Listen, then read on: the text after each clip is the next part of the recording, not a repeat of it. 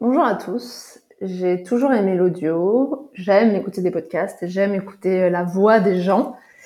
Et oui, je suis sur Clubhouse, mais non, je n'y vais pas parce que ça me fatigue d'avoir euh, d'être sans arrêt sur euh, un milliard de réseaux sociaux. D'ailleurs, j'ai supprimé euh, Instagram, WhatsApp et Facebook de mon iPhone parce que j'en ai assez marre. donc, mon objectif, c'est de vous présenter plus la la vision de cette missive et pourquoi, et surtout de la, vision que j'ai à travers mon métier, parce que je trouve que c'est intéressant de pouvoir euh, euh, pas vraiment échanger de vive voix, puisque vous êtes euh, pas là pour me répondre, mais au moins pour m'entendre et, et, voir comment cette missive s'inscrit dans une vision que j'ai, et puisque c'est aussi la vocation de cette missive, de vous inciter à avoir cette réflexion pour vous.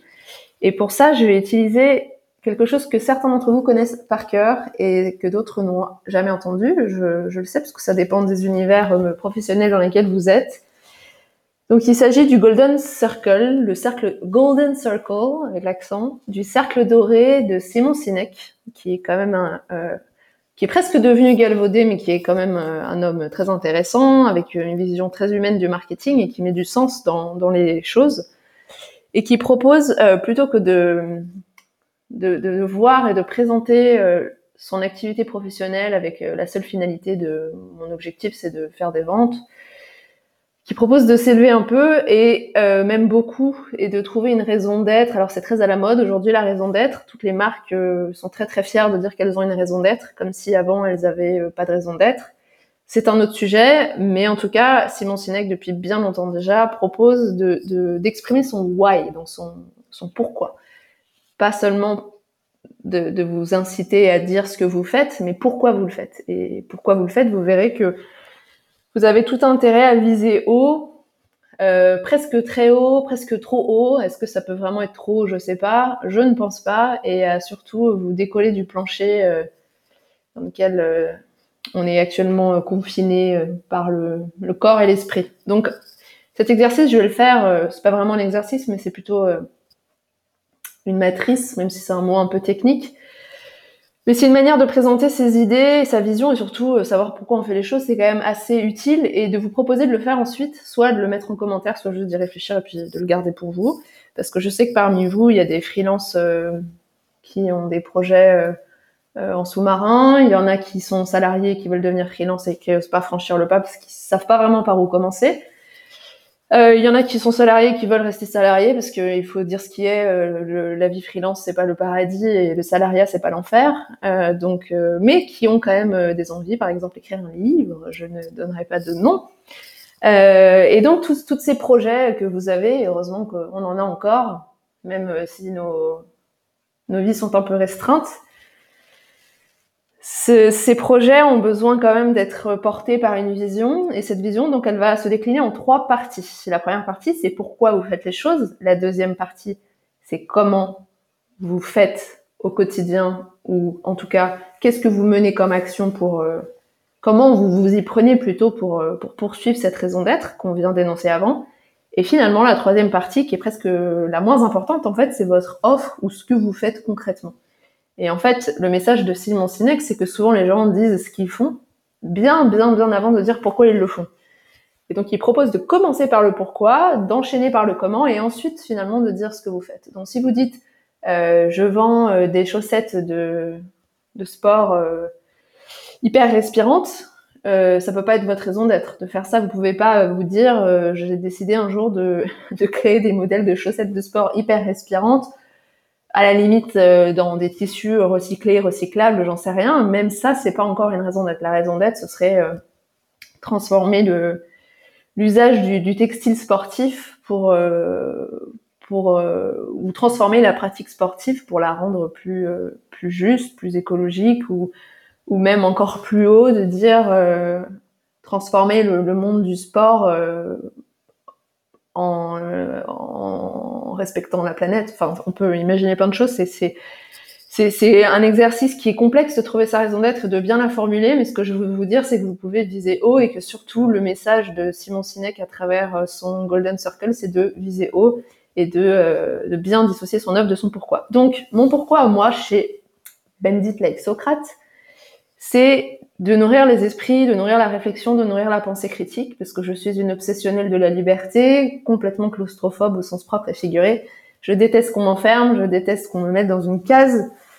Je déteste prendre les ascenseurs, je déteste être euh, dans un endroit petit euh, et étroit. Euh, et je déteste qu'on enferme ma pensée dans aussi dans une bulle. Donc c'est ce qui se passe beaucoup sur les réseaux sociaux avec les médias en ce moment plus que jamais. Et je pense que pour pouvoir garder son esprit critique et garder sa liberté, il faut absolument euh, muscler son esprit, son esprit critique et muscler sa capacité à réfléchir et muscler euh, sa capacité à se poser des questions. Ce qui, s'il vous plaît, ne veut pas dire se prendre la tête, se poser des questions, ça veut dire rester libre pour être capable de questionner euh, un fait ou une information et être capable de euh, tout simplement dire euh, je prends ou je prends pas, je suis d'accord, je suis pas d'accord. Voilà. Donc moi je pense que cette euh, mon intérêt à travers mon ambition, ma mission, ma vision, ma raison d'être à travers le métier que je fais, c'est d'apporter plus de sens, plus d'esprit et plus de liberté aux personnes et aux marques en, nourrissant leur, euh, leur réflexion pour leur permettre de prendre des décisions plus justes et plus équilibrées. Donc vous voyez, là, j'ai même pas parlé d'éditorial, j'ai même pas parlé de copywriting. Je parle de, de sens, euh, de, de, de, profondeur, et tout ça, c'est pas de la philosophie, c'est vraiment euh, pour pouvoir, euh, comme je l'ai dit, prendre des actions qui sont plus justes, plus équilibrées, qui font le moins de mal possible et qui, si possible, font du bien. Alors ensuite, comment est-ce que je m'y prends? Bah Justement, là, on en vient à mon métier. Je m'y prends de plusieurs manières. Je m'y prends euh, en créant des accompagnements et des contenus qui sont centrés sur quatre piliers qui me tiennent à cœur parce que, à force d'avoir travaillé, alors j'étais salariée jadis, euh, j'ai travaillé pour des marques et j'ai réalisé qu'il y avait vraiment des piliers qui étaient incontournables. C'est pour ça que j'ai créé cette missive, mais là, on n'y est pas encore. Les piliers qui me tiennent à cœur, ce sont l'identité. Alors, l'identité, ça peut être l'identité d'une marque, mais c'est aussi votre identité, vous, en tant que personne, entrepreneur, freelance, créateur, peu importe votre identité, c'est quand même un sujet absolument viscéral et essentiel. On est sans arrêt bousculé dans, notre identité, ne serait-ce par euh, les, les cases euh, et les normes sociales qui, qui nous empêche aussi d'être nous souvent. Donc il faut s'affranchir de ça. Donc une identité, ça se trouve, mais aussi ça se ça se prend, ça se revendique. Euh, et c'est pareil pour les marques. Donc ça c'est encore un, sujet qu'on pourrait approfondir, mais voilà, ce pilier de l'identité pour moi il est à la base de tout. Vous ne pouvez pas prendre de décisions euh, qui sont euh, bienfaitrices pour vous et pour les autres si elles ne sont pas en, en accord avec votre identité, même si on passe une vie entière à à se trouver et, euh, et qu'on évolue bien sûr. Euh, mais c'est quand même un, un pilier essentiel qu'il faut avoir sans arrêt en tête. Le deuxième pilier, c'est le style. Alors je dis la signature éditoriale quand il s'agit d'écrire. Mais le style, euh, c'est ce qui fait que vous êtes vous, justement, à partir de votre identité et comment vous l'exprimez. C'est, c'est qu'est-ce qui fait. Euh, il y a des chanteurs, quand vous entendez leur voix, vous savez très bien que c'est eux, vous n'avez même pas besoin de les regarder. Vous voyez cette signature vocale qu'ils ont. On parle de signature vocale. Euh, moi, je trouve ça extraordinaire. Il y en a d'autres, ils chantent très très bien, mais il y en a plein d'autres qui chantent très très bien comme eux. Et c'est euh, c'est ce qui fait qu'ils sont moins signés. Donc cette signature, qui est pour moi, j'étudie la signature éditoriale parce que c'est mon métier, mais cette notion de signature, je la trouve euh, passionnante. Dans un troisième temps, donc le troisième pilier, ce sont les mots. Alors après, on peut dire le copywriting, l'écriture, euh, la rédaction, même si je déteste l'expression rédaction web, mais ça aussi, c'est quelque chose euh, qui mériterait un audio à part entière parce que je voudrais blesser personne et c'est absolument pas une vision négative de ce métier, mais c'est une vision négative de ce qu'on a fait de ce métier, ce qui est une chose différente.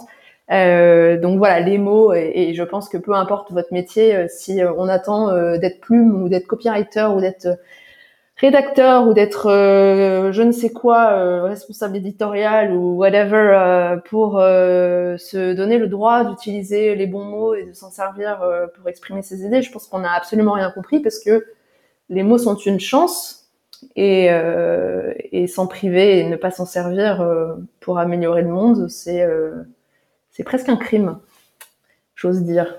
Quatrième et dernier pilier, la créativité. Ça, c'est un fil rouge. Je pense que le monde euh, nous nourrit sans cesse et active euh, nos ressources créatives et, si on écoute son intuition et qu'on la laisse un petit peu respirer, beaucoup respirer même, et qu'on la laisse créer, on peut faire des choses euh, superbes. Et la créativité, j'en parlerai dans dans une missive plus tard, mais la créativité, c'est pas juste euh, avoir euh, bon goût et bien choisir la couleur de son de sa peinture, j'allais dire de son papier peint, mais c'est un peu old school, un papier peint de sa peinture ou de, de, de ses fringues, c'est, c'est bien plus que ça, trouver des manières différentes de faire les choses, comme pendant cette crise Covid, où il y a des restaurateurs ou ou des petits commerces qui ont complètement réinventé leur activité pour survivre en se mettant au, euh, au click and collect et, tout ça, ce qui était complètement nouveau pour eux.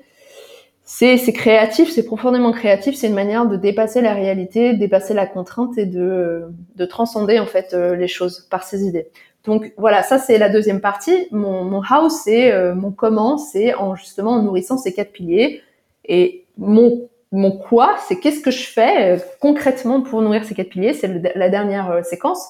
Eh ben, je crée des accompagnements qui sont euh, l'objet de mon métier de freelance, des accompagnements pour aider les marques à, à, à, mieux réfléchir et mieux définir les bases de leur identité, à créer leur signature éditoriale, à la charter comme on ferait une charte graphique, mais on pense jamais à la charte éditoriale, ce qui est fou, mais c'est comme ça, en tout cas en France, et ensuite à s'exprimer par des mots qui sont persuasifs qui sont impactants, qui fédèrent, qui, euh, qui réveillent, qui élèvent, qui euh, éveillent, qui rassemblent, qui, j'ai déjà dit, qui fédèrent, mais qui, qui, euh, il y a plein de verbes qu'on peut utiliser autres que vendre, puisque les mots ne sont pas réduits juste à de la vente. Même si au final, en tant que marque, c'est ce qu'on veut, on peut espérer et aspirer à un peu plus que ça. CF, raison d'être et why, qui est ce qui porte les entrepreneurs qui ont des hautes aspirations au-delà de, de leur seul chiffre d'affaires. Donc, voilà, ces accompagnements-là. Et puis cette missive qui est un contenu euh, gratuit. Alors j'aime pas non plus l'idée de contenu parce que c'est un peu, c'est un peu, euh, un peu restrictif. Euh, on a l'impression que je vous balance le, contenu d'un vase dans la, dans la tronche. comme si déjà être contenu c'est un, un objectif que je déteste parce que ça veut un peu dire être coincé, être enfermé. Donc le mot contenu, je l'aime pas. Et puis en plus maintenant les contenus, ça se monnaie, ça se pèse, ça se fabrique, ça se ça s'écrit euh, à coup de nombre de mots, nombre de lignes. Euh, donc ça m'insupporte parce que euh, parce qu'on peut faire des choses qui sont qui sont très puissantes et qui sont courtes et des choses complètement merdiques qui sont très longues. Donc voilà, ce mot contenu, je l'aime pas, mais plutôt disons un condensé assez riche de plein de choses qui m'inspirent, me nourrissent que j'ai digéré et que je vous retranscris avec euh, mon prisme à travers donc cette missive qui toujours suit cette logique des quatre piliers de l'identité, de la signature éditoriale ou, du style, des mots et finalement de la créativité.